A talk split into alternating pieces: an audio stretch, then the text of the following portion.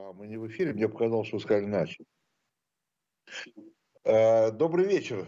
Раз мы в эфире, то мы в эфире. Это программа «Дилетанты». Меня зовут Виталий Дымарский. И мы продолжаем, вернее так, мы сегодня завершаем, э, ну, обзором это назвать нельзя, но мы завершаем серию программ, посвященных октябрьскому номеру журнала.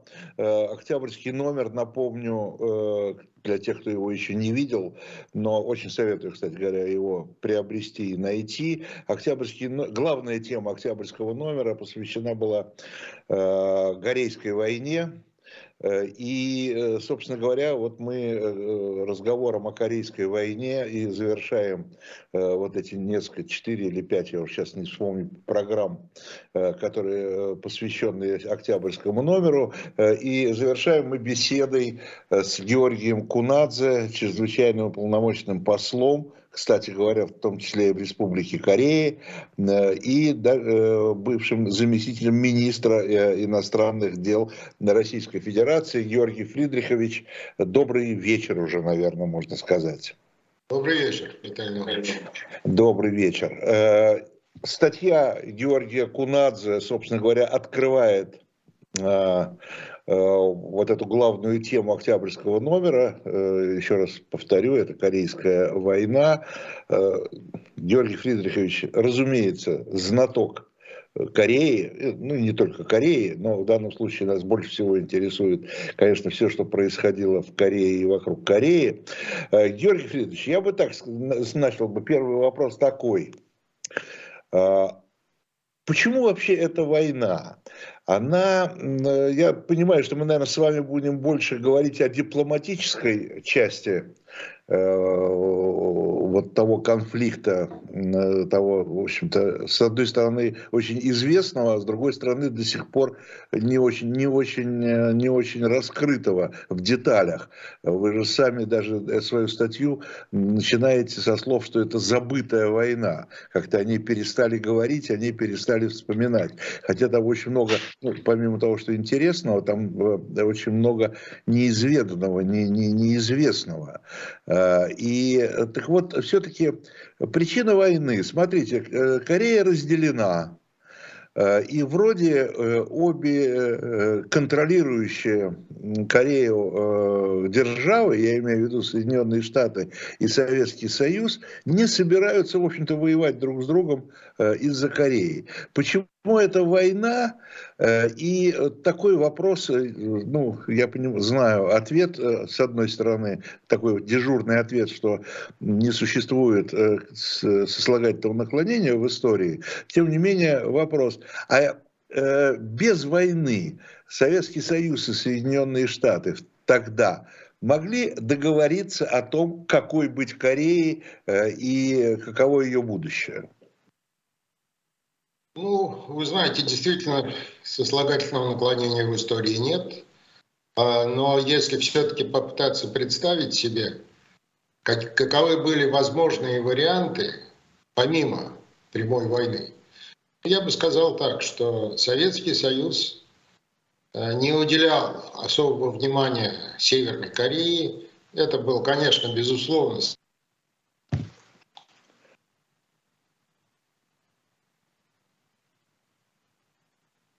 Алло. довольно плотно контролировался э, из Москвы.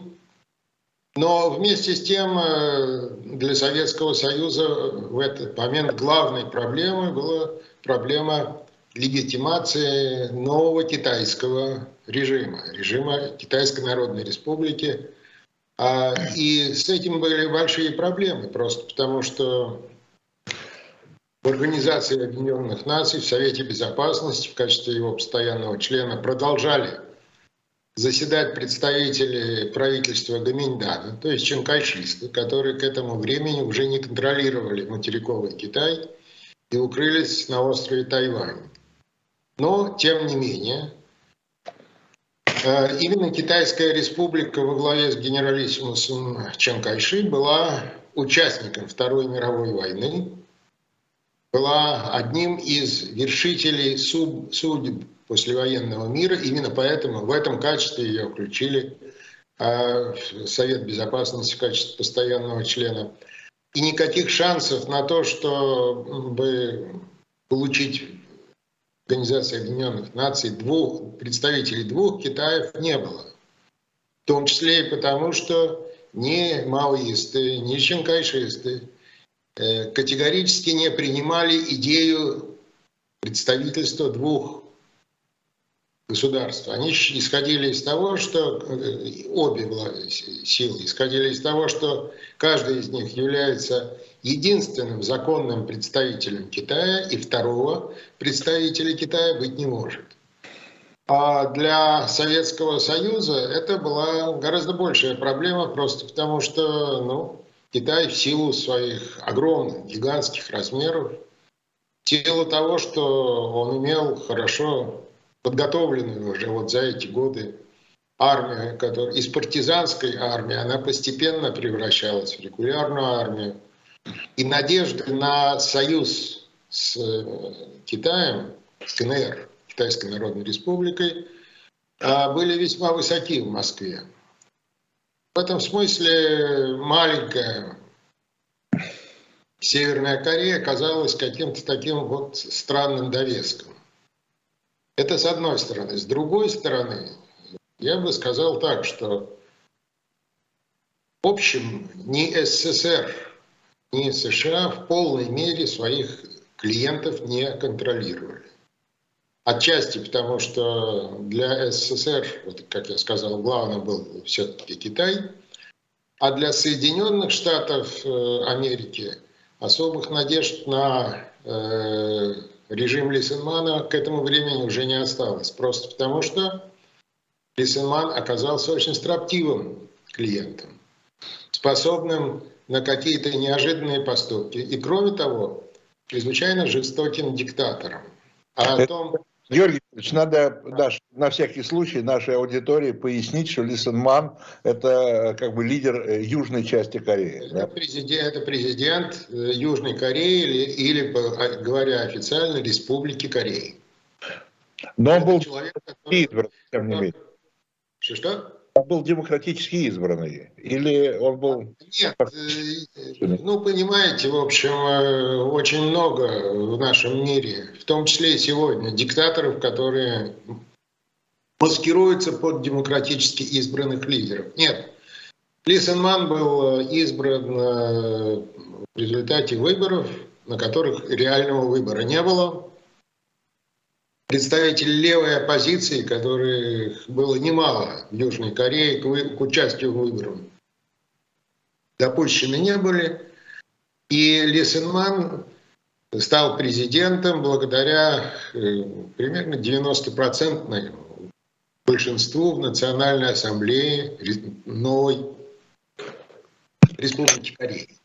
Вот. Это большинство сложилось из представителей трех одинаково одиозных, одинаково реакционных и э, подконтрольных Лисенману партий. А, и в этом смысле, конечно же, легитимным в полной мере президентом он не был. Но при этом э, уже действовали законы холодной войны.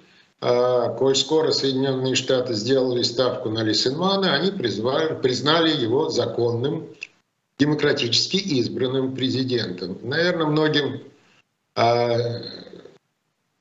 в Соединенных Штатах, многим американским функционерам было немножко неловко называть Лейсенмана демократически избранным лидером страны. Но они это делали. Вот. Ну а, соответственно, точно так же, по той же логике Советский Союз признавал только и единственно а, режим Ким Ир Сена на севере и тоже считал его представителем всего корейского народа. Опять-таки, какой-то компромисс, какая-то полюбовная договоренность в данном случае была полностью исключена. Вот, э, с таким бэкграундом, в общем, ничего, ничем хорошим это, конечно, кончиться не могло. Другой вопрос, могло ли это кончиться без войны. Потому что все понимают, что в общем, в результате войны э, ни одна из сторон по-настоящему не выиграла. Могли ли СССР и США каким-то образом договориться о э, модус вивенди, о статус-кво на Корейском полуострове, провести официальную границу между двумя корейскими государствами по этой же самой 38-й параллели и поставить на этом точку. Но этого не хотели корейцы ни на севере, ни на юге.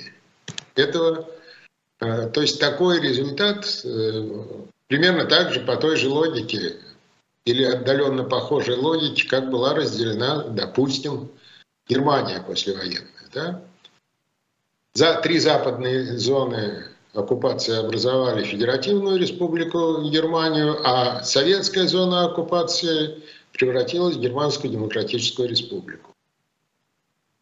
А, нет, я думаю, что для Кореи этот вариант был неприемлем, и э, в доказательство этого можно сослаться на то, что даже сегодня, вот уже 70 с лишним лет спустя с начала Корейской войны, а, оба корейских государства продолжают считать друг друга, продолжают считать себя законным представителем всего корейского народа. На этот счет существуют специальные законы как на севере, так и на юге. А вот и в этом смысле я бы сказал, что корейцев понять можно, просто потому что они были в итоге, они же были японской колонией, они были пострадавшими, и, может быть, пострадавшими сильнее всех остальных стран от японского милитаризма. И именно поэтому их стремление к созданию единого корейского государства, оно, конечно же, было определяющим.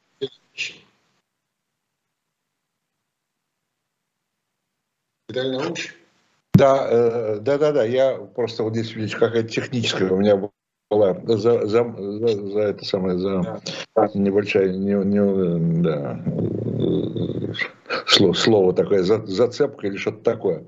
Э, э, Юрий Федорович, такой вопрос к вам, продолжая э, вас спрашивать о причинах этой войны. То есть это не то, что это не то, что как бы большие дрались между собой, а маленьким это не надо было. Э, я имею в виду, что сама Корея тоже, обе части Кореи э, тоже были, ну, каждая по-своему заинтересована в том, чтобы победить э, оппонента. Да? А, то есть они, они, они тоже, так сказать, э, полноценные были участниками этой войны. Да. да. Я вас, извините, здесь немного прерву. Вот дело в чем. А незадолго до начала войны советские войска ушли с севера Кореи, а американские с юга. Но при этом американцы были настолько неуверены в своей возможности контролировать режим Лисенмана, настолько они опасались, что режим Лисенмана может развязать реально войну на Корейском полуострове, Алисен Ман, ну, как старый корейский националист, иного себе и не представлял. Вот американцы, чтобы подстраховаться, они отказались предоставить южнокорейской армии современное оружие, тяжелое оружие. Танки, самолеты, тяжелую дальнобойную артиллерию, ничего не дали.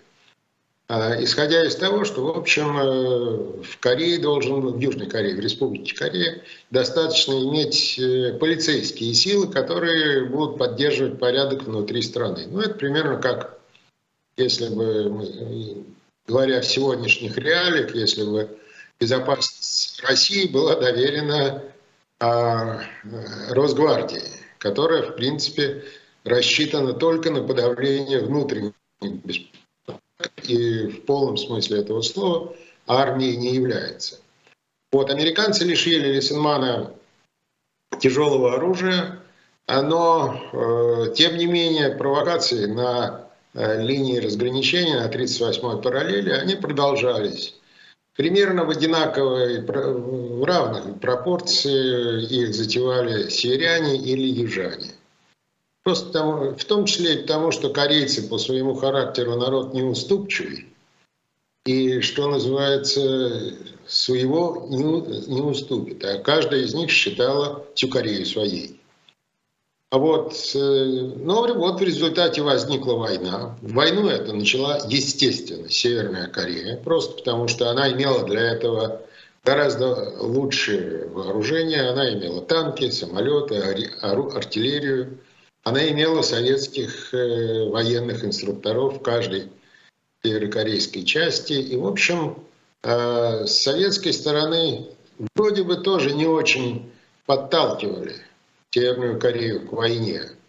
Известно, например, что на первом, э, где-то незадолго еще до возникновения Корейской войны, Сталин сделал личный выговор послу СССР в Северной Корее, который, э, вопреки полученным из Москвы указаниям, продолжал лоббировать э, позицию Ким Ир Сена, который добивался всеми правдами и неправдами согласия СССР на начало военных действий. Он рвался в бой. Да. Да. И посол СССР в Северной Корее Штыков, он э, всячески лоббировал эту позицию Ким Ир Сена. Сталин ему на это указал.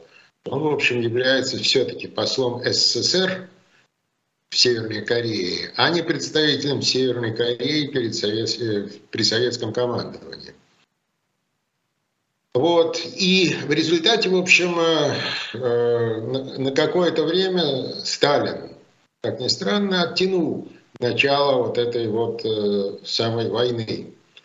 Потом было, случилось несколько серьезных ошибок с американской стороны, в частности, а, во-первых, это то, что были выведены американские войска. Во-вторых, что, что южнокорейская армия отказали в тяжелом вооружении. И, наконец, в-третьих, американцы почти официально, ну, практически официально объявили о том, что линия а, обороны Соединенных Штатов Америки на Дальнем Востоке а, проходит за пределами Китая, это азиатского материка, по островным территориям к востоку и юго-востоку от материка. Тем самым из этого был сделан вывод, что Южная Корея не входит в число территорий, в число стран, э, обеспечение безопасности которых жизненно важно для Соединенных Штатов.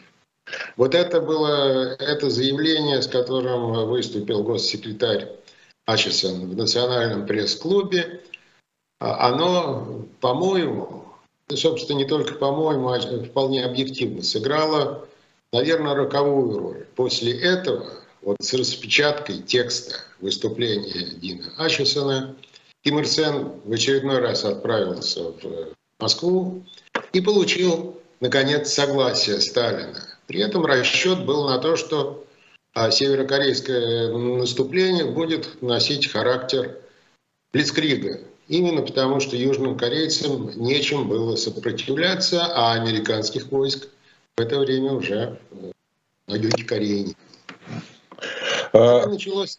И действительно, за три дня, или даже на третий день, точнее, после, с начала северокорейского наступления, северокорейские войска взяли столицу Южной Кореи, Сеул. Юрий Федорович, э, такой вопрос по поводу э, позиции Сталина. Э, правильно ли я понимаю, что он на первых порах, да и не только на первых порах, он как бы пытался избежать этой войны, то есть, говорят более понятным языком, он не хотел столкновения с Америкой, Советского Союза с Америкой. Я думаю, что да, отчасти, наверное, так э, тоже можно сказать, но главное в данном случае, что Сталин э, человек, в общем, с определенными тормозами, не скажу нравственными, но стратегическими тормозами.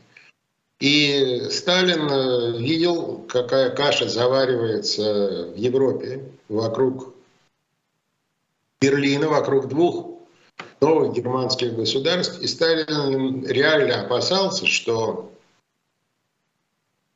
конфликт на Дальнем Востоке, если, он, если и когда он возникнет, может отвлечь и силы, и, вним, и внимание СССР от западных э, проблем, от проблем Западной Европы, в первую очередь проблем Гер... Германии. Вот, ну и э, Сталин, как человек осторожный, э, несколько сдерживал амбиции Ким Ир Сена. Особо надо здесь подчеркнуть, что, в общем, э, Мао Цзэдун и Китайская Народная Республика в целом на этой стадии, последней предвоенной стадии, не были активными участниками всех этих э, обсуждений. Э, когда Сталин, ну в итоге Сталин, когда он наконец дал согласие Ким Ир Сену на начало военных действий, он обусловил это согласие получением северными корейцами одобрения и согласия в Китае. То есть Китай не лоббировал эту войну? Нет, Китай не лоббировал эту войну, в частности, потому что у китайцев в это время своих забот было выше крыши, и как скоро они эти свои заботы оставят позади, никто, в общем, толком не знал.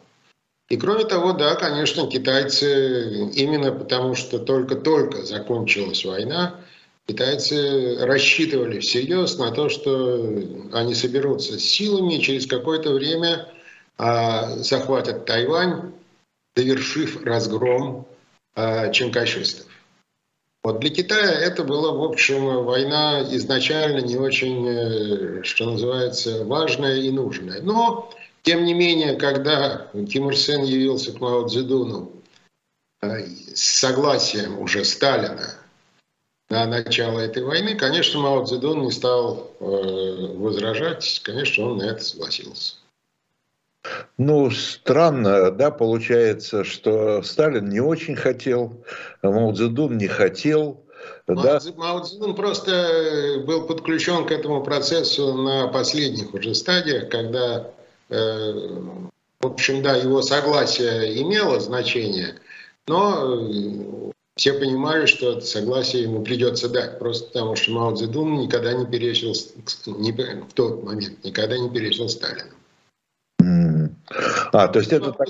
Выглядело так, что вот, дескать, э, приезжает человек от Сталина и говорит, Сталин согласен, если вы согласитесь. Но в таких условиях Мао Цзэдун, конечно же, не мог перечить Сталину. Тем более, что Мао Цзэдун, которому Ким Ир Сен рассказал о дисбалансе военных сил между севером и югом, Мао Цзэдун тоже рассчитывал на то, что эта война, это будет не война, а в общем именно такая легкая прогулка. Спецоперация. Надежды, оптимистические надежды на Блицкрик, они их питают и питали и питают сейчас некоторые всем известные страны. Иосиф, еще такой вопрос. Э, ну, в общем-то, это такой секрет Полишинеля, э, участия э, Советского Союза в этой войне.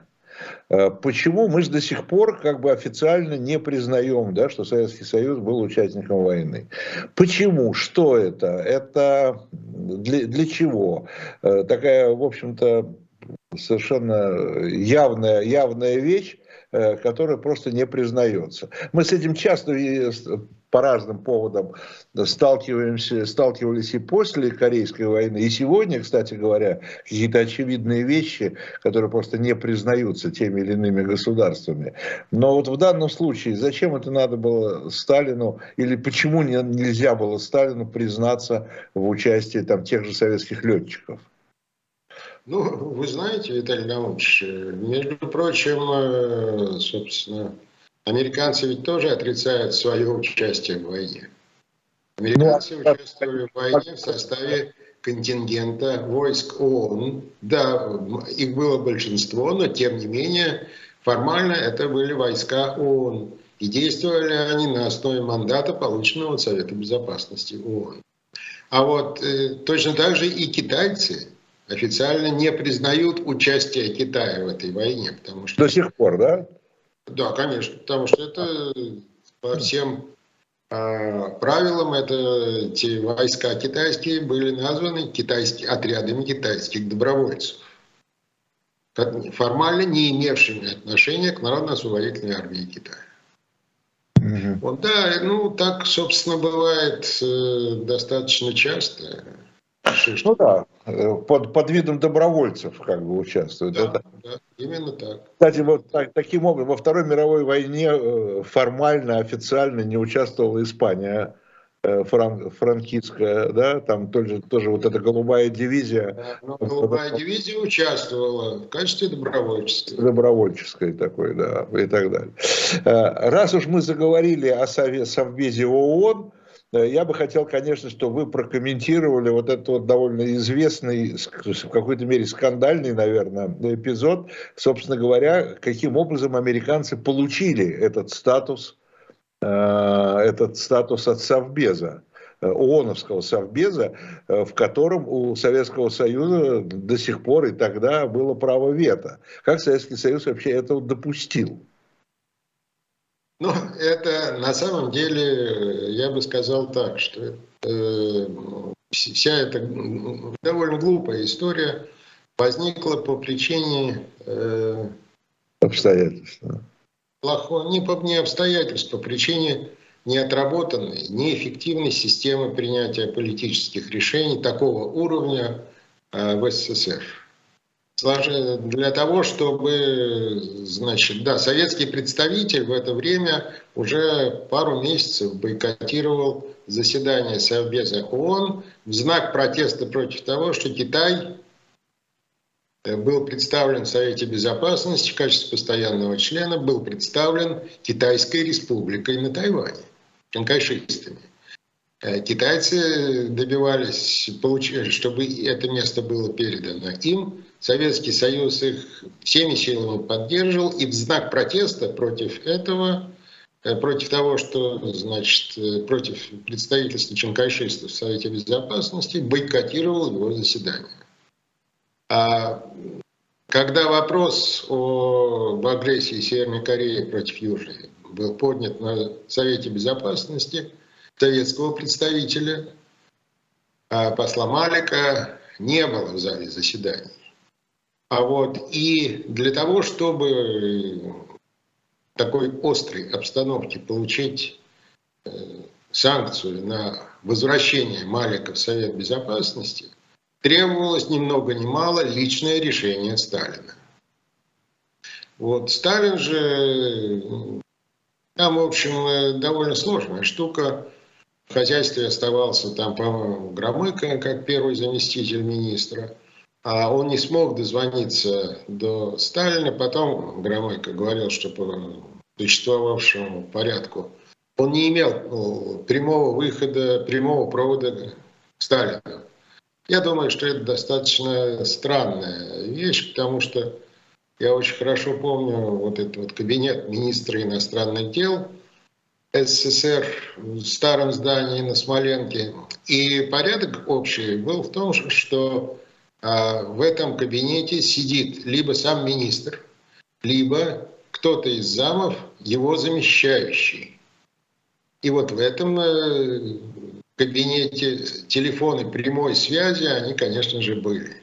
Другое дело, что Громыко, как человек опытный э, и осторожный, видимо, не решился беспокоить Сталина, а к тому времени, когда Сталина наконец побеспокоили, было уже поздно. С учетом разницы во времени это решение было принято без участия советского представительства и, естественно, принято голосами всех постоянных членов Совета Безопасности за вычетом СССР. Но, кстати, вот в этом номере журнала мы публикуем небольшой кусочек из воспоминаний Громыка, где он как раз рассказывает о том, что он не, у него не было прямой связи, что ему пришло, и что ему, он должен был действовать через там, помощников Сталина. Он обратился, но ответа не получил или получил их не вовремя. Да? Поэтому... Это, это, конечно же, некоторое лукавство. Другое дело, что да, для того, чтобы э, принять решение, не, спросить, не получив одобрения, согласия Сталина, а было бы трудно, и если бы Громыко решился принять такое э, решение, он бы очень рисковал. Хотя задним числом всем было понятно, что, в общем, этот риск был совершенно оправдан. Но Громыко в силу характера, в силу дисциплины, человек он был фанатично приверженной дисциплине, ничего подобного не сделал. Вот так вот и получилось, что войска западные, американские, китайские, английские, французские, там многие, были направлены в Корею в качестве сил ООН. Я как раз хотел вас спросить, что это не только американские войска, да, там была, была целая коалиция э, войсковая, да, войсковая. А э, если американцы... Турки там были, кстати, филиппинцы, кого там только не было. И если американцы до сих пор находятся в Южной Корее, я имею в виду войска, под эгидой ООН, то сегодня, э, сегодня это только американцы или тоже там существуют и представители других стран? Нет, ну, существуют э, не представители, офицеры из других стран в качестве а, наблюдателей при Э, вооруженных силах ООН. А вооруженные силы ООН это, это американцы. Американцы и корейцы теперь уже, конечно. А и корейцы тоже. Ну, конечно, почему же. Но это как бы регулярная армия э, да. Республики Корея. Да? Это имеется в виду. Да. Э, Э, Юрий Федорович, хотел вам задать вопросы уже как человеку в более мирные времена, живший и работавший в Республике Кореи. Для сегодняшней Кореи, ну, то, для той части, которую мы называем Южной Кореей, да, которая пошла своим, вернее, таким общемировым, я бы сказал, путем, своим путем скорее пошла Северная Корея, общемировым путем, как до сих пор это, это какая-то такая болезненная страница истории, эта война. Э, это какая-то такая, ну, не знаю, э, не то чтобы образовательная, но такая страница, которая учит там чему-то, да, такая страница учительница. Э, что это сегодня, вот эта война для современной Южной Кореи? Ну, прежде всего, это, конечно же, не заживающая рана. До сих пор. Это не, проход, не приходящая тоска, в том числе по родственникам, членам своих семей, которые оказались разделены этой войной и, как выяснилось, оказались разъединены, ну, считайте, навсегда. А, и это, конечно, в какой-то мере ориентир, которому то есть я имею в виду объединение страны, это ориентир, к которому Южная Корея стремится. Но здесь есть один маленький нюанс. Стремится-то она стремится, но очень боится объединения. Объединения.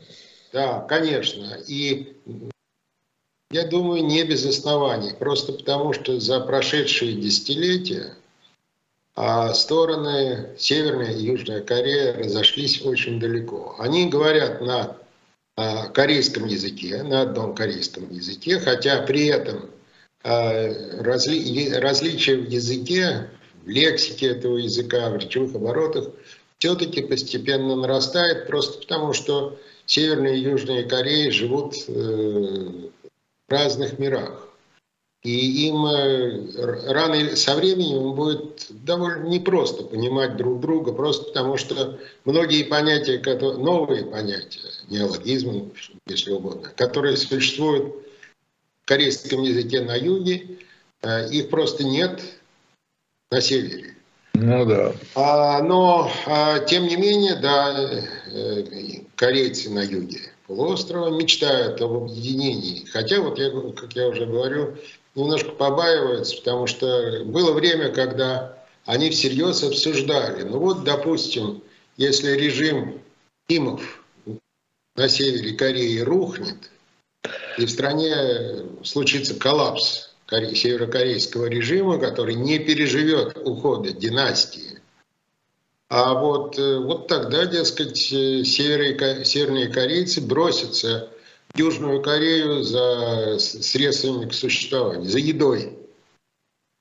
А вот и всерьез обсуждали, как с ними быть. Действительно, вот если толпы корейцев, которые больше не будет сдерживать северокорейская армия, силы безопасности Северной Кореи, если они рванут на юг, что с ними делать? И всерьез обсуждали вопрос о том, что ради блага этих людей на какое-то время их следует ограничить в передвижении по территории Южной Кореи, может быть, заключить в какие-то лагеря. Не фильтрационные, нет, но просто лагеря переподготовки для жизни э, в новой, совершенно современной стране 21 века. А вот, э, кроме того, надо понимать также и то, что, видите, Южная Корея за эти десятилетия стала э, ну, вот, э, полноценным азиатским тигром, если как раньше называли Японию и другие, Сингапур тот же самый.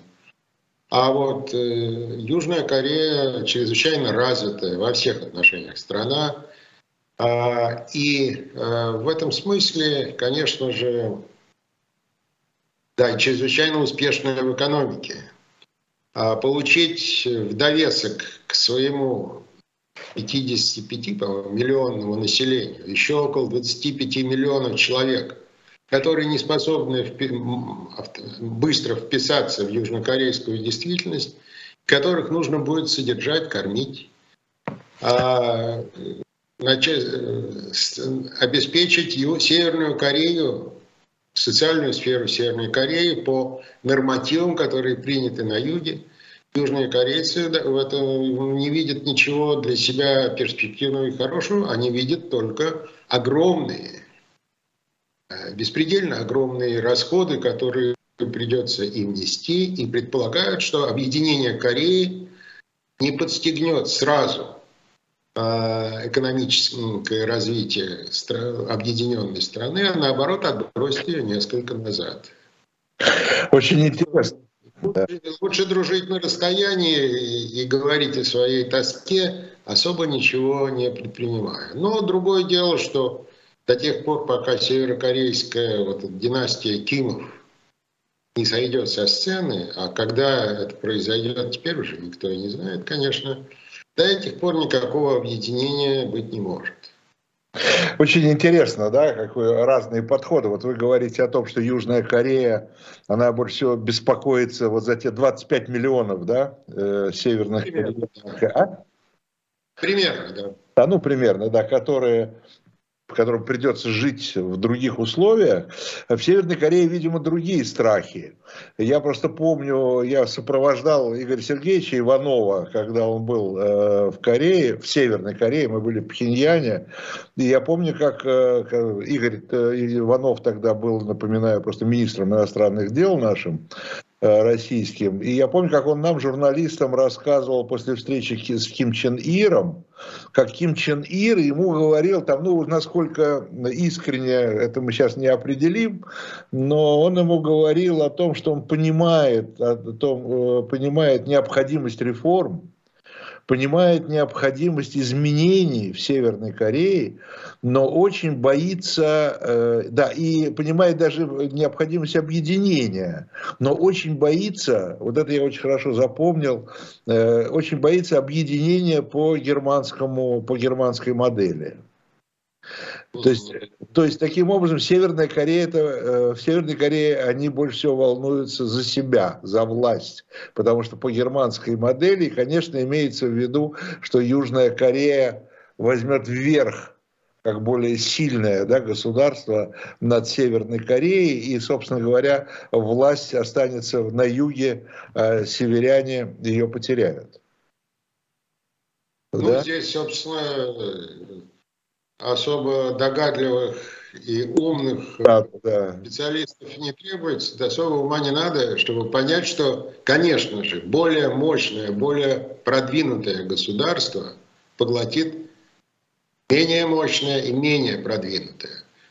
Ничего, хотя я бы сказал так, вот был э, послевоенный, вот последний, где-то, наверное, лет 15-20 назад, момент, как раз когда вдруг заговорили о том, что э, может произойти некоторое э, движение в сторону объединения, установления контактов и прочее.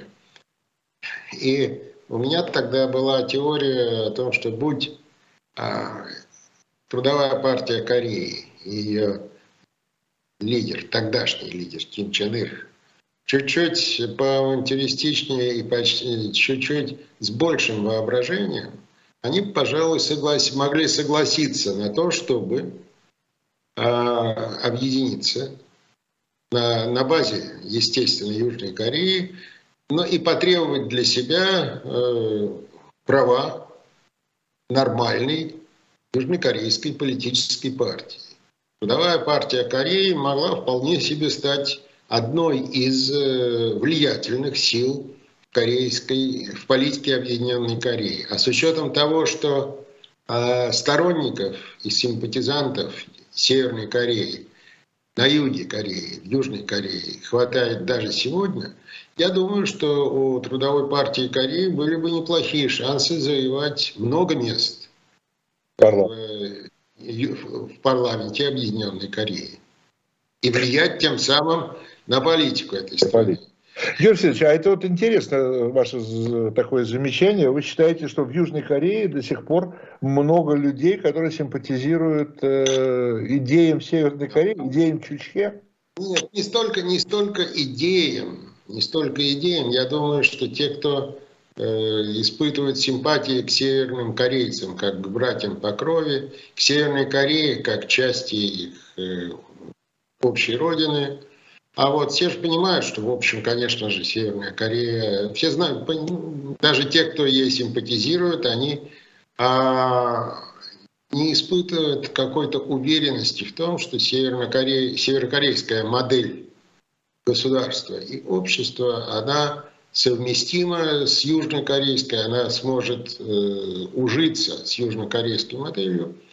Но, тем не менее, э, левые силы, Южной Кореи, они там были влиятельны они... всегда. Даже во, во времена военных диктатур, их было немало, а вот э, они так или иначе вот э, относятся с симпатией и с сочувствием к северным корейцам. Да?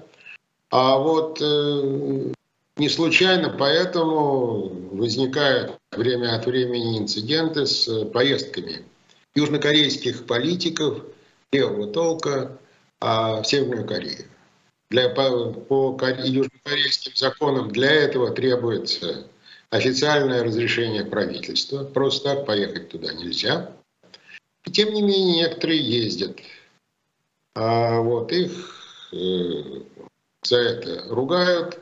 Не скажу, чтобы очень сильно и мало наказывают, но тем не менее вот э, сам, сами эти поездки такие, путешествия а в Северную Корею, они остаются, в общем, частью а, южнокорейской политики, южнокорейского образа мыслей в отношении Северной Кореи. Подождите, но это что, их можно, это агенты влияния Северной Кореи в Южной Корее или, или наоборот? А нет, ну, в конечном счете, да. Северные корейцы повсюду, где живут этнические корейцы, они э, пытаются их использовать для продвижения своих интересов, для того, чтобы превратить их в своих агентов. Японии, например, э, союз корейских резидентов в Японии, ну, резидентов в смысле тех, кто живет в Японии постоянно. Да? Ну, да, да, да. А вот это очень влиятельная организация, которая занимается всякими разными делами, в частности, наркоторговлей, содержанием притонов и горных домов, вот с этими, с автоматами починка в районе Кансай, ну, это Осака примерно, да? А вот и они целиком э, находятся под контролем Северной Кореи. А в Южной Корее этого... Извините, конечно... в, том числе, в том числе, наверное, и финансовые потоки имеются в виду, да? Ну, конечно. конечно. Ну, в общем, финансовые потоки скорее идут от э, коре... японских корейцев э, в Северную Корею. А вот потому что мафиозные деньги, деньги торговли какой-то, в общем, да, это все есть. Есть в районе Кансай даже университеты, которые контролируются просеверокорейскими силами. А вот э, в Южной Корее это, конечно, невозможно, потому что существует закон о национальной безопасности, довольно жесткий, и этот закон вряд ли в ближайшие какие-то десятилетия будет изменен. и напрямую лоббировать интересы Северной Кореи, открыто стать агентом северокорейского влияния, конечно, никто в Южной Корее не осмелится, потому что это запрещено законом. Вот. Э, в Японии этого нет. В Японии они работают очень вот это пресловутое, ну хорошо, всем известное э, ядерное оружие Северной Кореи. А, у них есть какая-то концепция э, его использования в каких случаях? То есть против кого оно направлено? Против Америки, против Японии, против Южной Кореи? И существует ли в планах, ну в данном случае я спрошу обеих Корей, Корей э, некие планы, некие планы все-таки объединения? каким-то путем?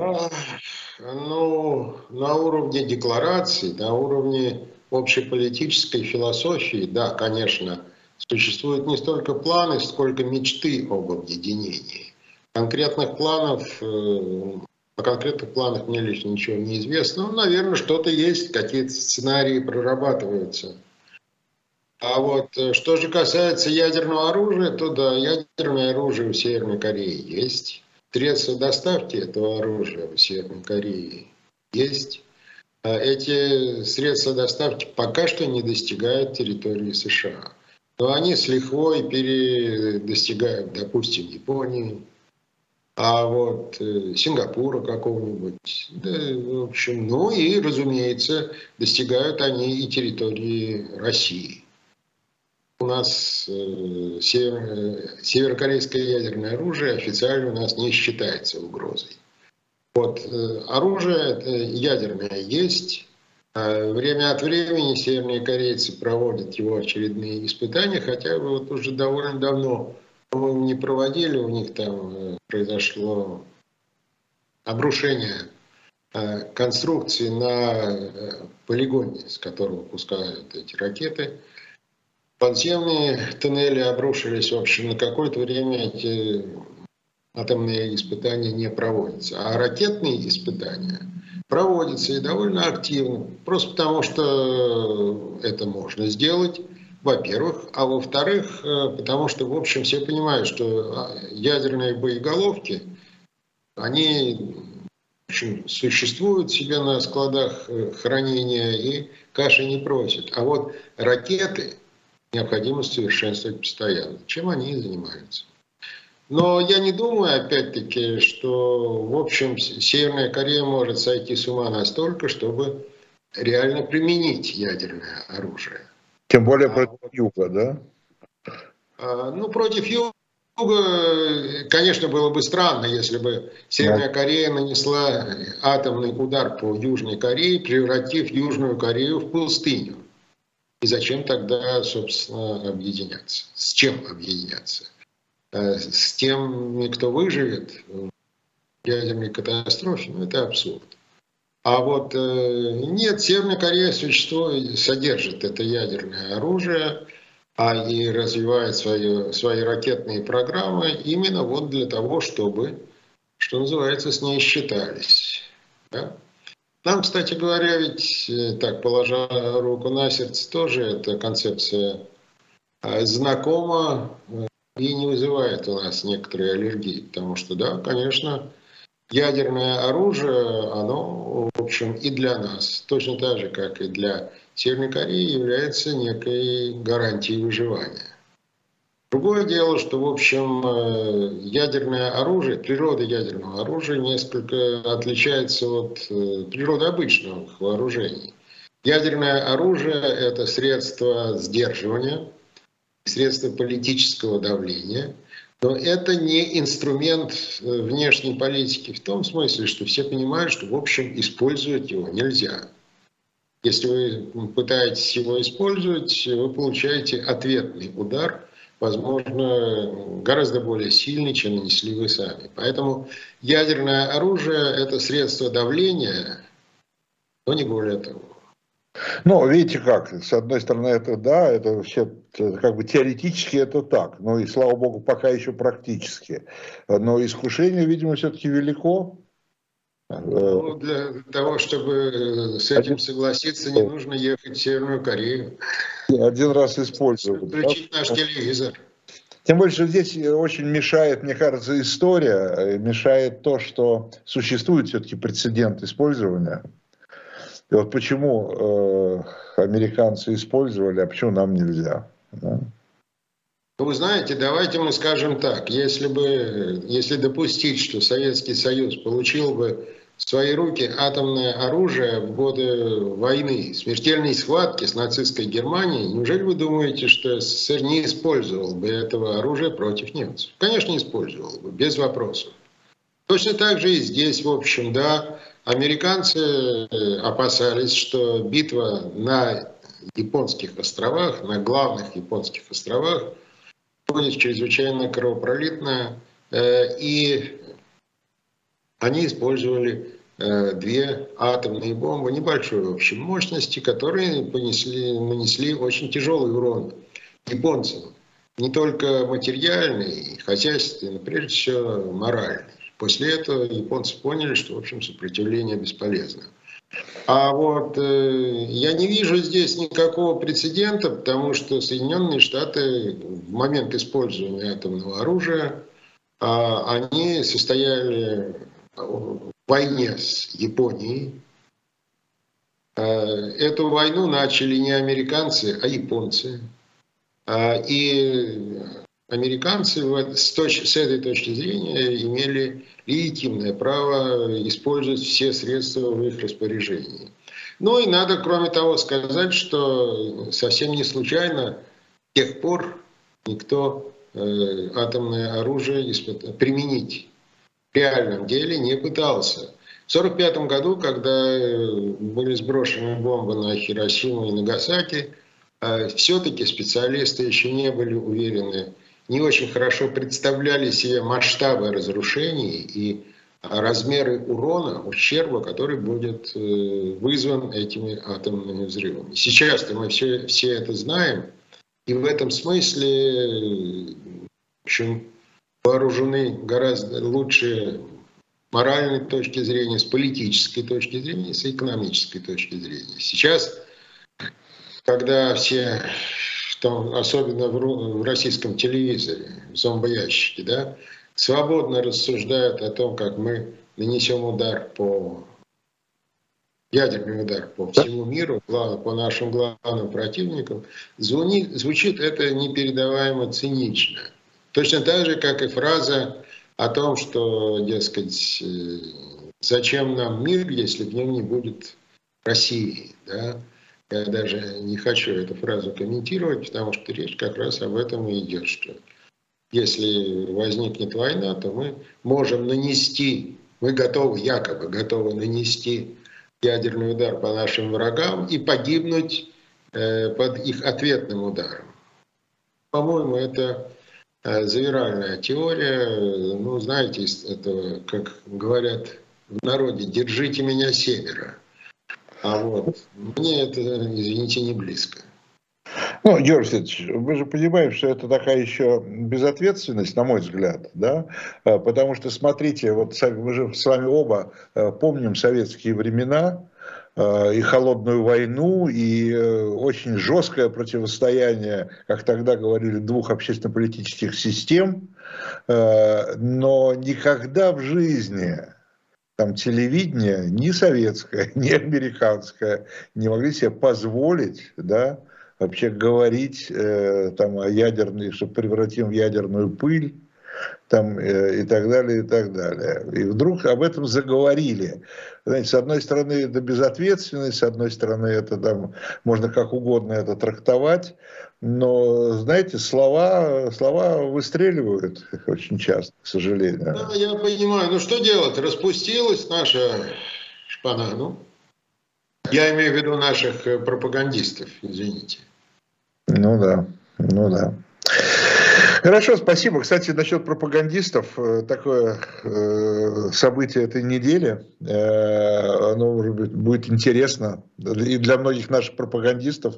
Некто такой Фелисен Кабуга из Руанды, человек, бизнесмен, э, организовавший радио «Тысячи холмов», как оно называлось, свободное радио, э, теперь будет судим в Гааге за вот пропаганду геноцида, за пропаганду ненависти. Э, и даже там посчитали, что в тех местах Руанды, где принималось это радио, а там действительно оно холмистая такая поверхность, там количество жертв вот этой народности Тутси, несчастных, которых истребляли, там на 10% больше, чем в остальных местах. То есть... Э, ну, 10% это еще, это еще по-божески. Да, но в 10% от миллиона определили э, как бы э, количество жертв вот именно пропагандой, чистой пропагандой, не, не выстрелов да, из ружья там, или чего-то, а чистой пропагандой. Вот. Ну, в общем, вот на такой невеселой ноте мы тогда завершим сегодняшний разговор. Спасибо большое. Я говорю спасибо Георгию Кунадзе, э, чрезвычайному полномочному послу, э, министр, заместителю министра иностранных дел в 91-93 годах, если я не ошибаюсь. Говорили мы о Корее, о Корейской войне. Э, и до встречи. Следующий Э, в следующую пятницу мы уже будем в нашей программе «Дилетанты» говорить о ноябрьском номере журнала, который посвящен как раз концу холодной войны, к которому привел нас Михаил Сергеевич Горбачев. Спасибо. Всего доброго. Спасибо. Пришлите ссылку на эту запись, ладно? Хорошо.